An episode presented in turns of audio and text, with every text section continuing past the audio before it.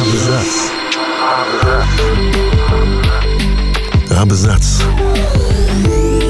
О книгах и писателях.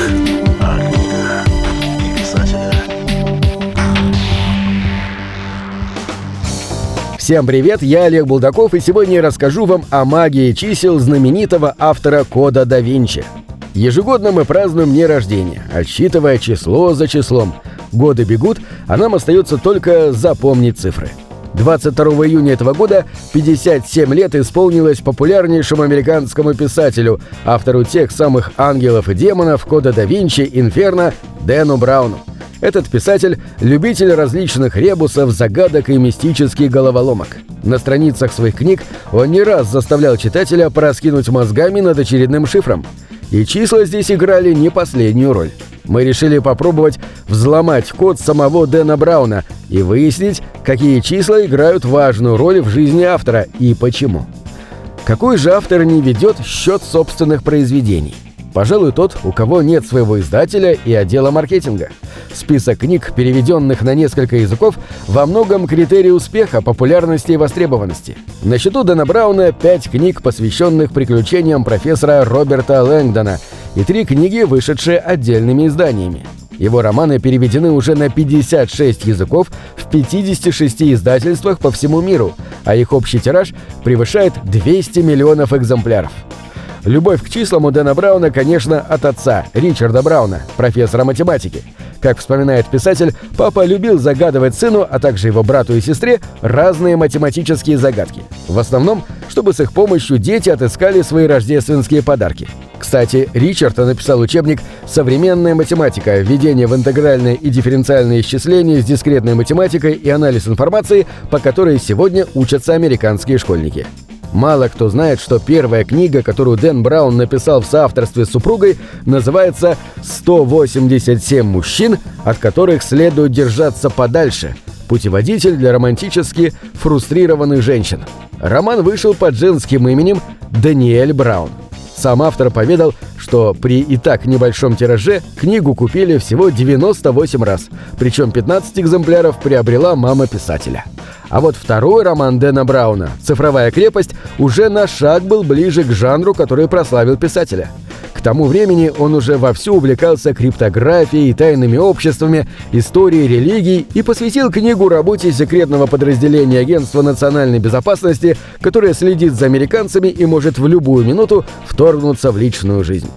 Дэн Браун пишет 7 дней в неделю и ежедневно встает в 4.30 утра. На его столе стоят песочные часы, и когда песок проходит определенный цикл, автор делает разминку или вовсе висит вниз головой на специальном тренажере.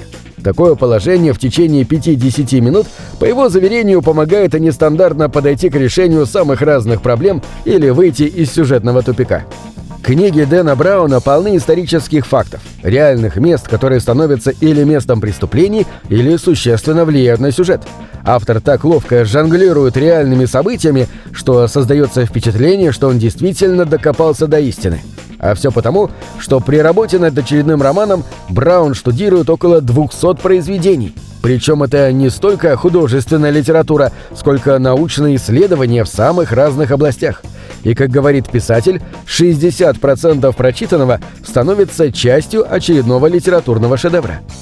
Три первых романа Дэна Брауна «Цифровая крепость», «Ангелы и демоны» и «Точки обмана» не имели большого успеха у читателей. «Код да Винчи» был последним шансом писателя пробиться к вершине славы, и он превзошел любые ожидания. Только в первый день было продано 6 тысяч экземпляров. Первый тираж составил 230 тысяч книг.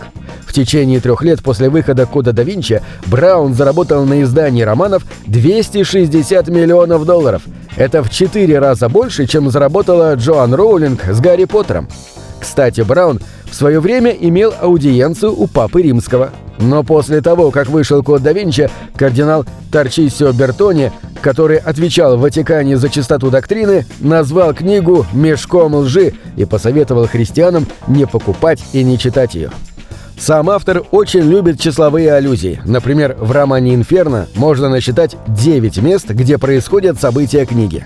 Так, первые пункты – госпиталь, квартира Сиены Брукс, затем сады Боболи, далее палаца Векьо, церковь у домика Данте, флорентийский баптистерий. А также действие происходит в Венеции, Стамбуле, в соборе Святой Софии и Стамбульском водохранилище. И такое число не случайно. Оно соответствует девяти кругам ада в божественной комедии Данте. В 2005 году журнал Time назвал Дэна Брауна в числе 100 самых влиятельных людей в мире. В России автор всегда в десятке самых популярных писателей и пару раз обгонял даже культовых романистов, таких как Лев Толстой и Федор Достоевский в книжных рейтингах. На этом все. Читайте хорошие книги.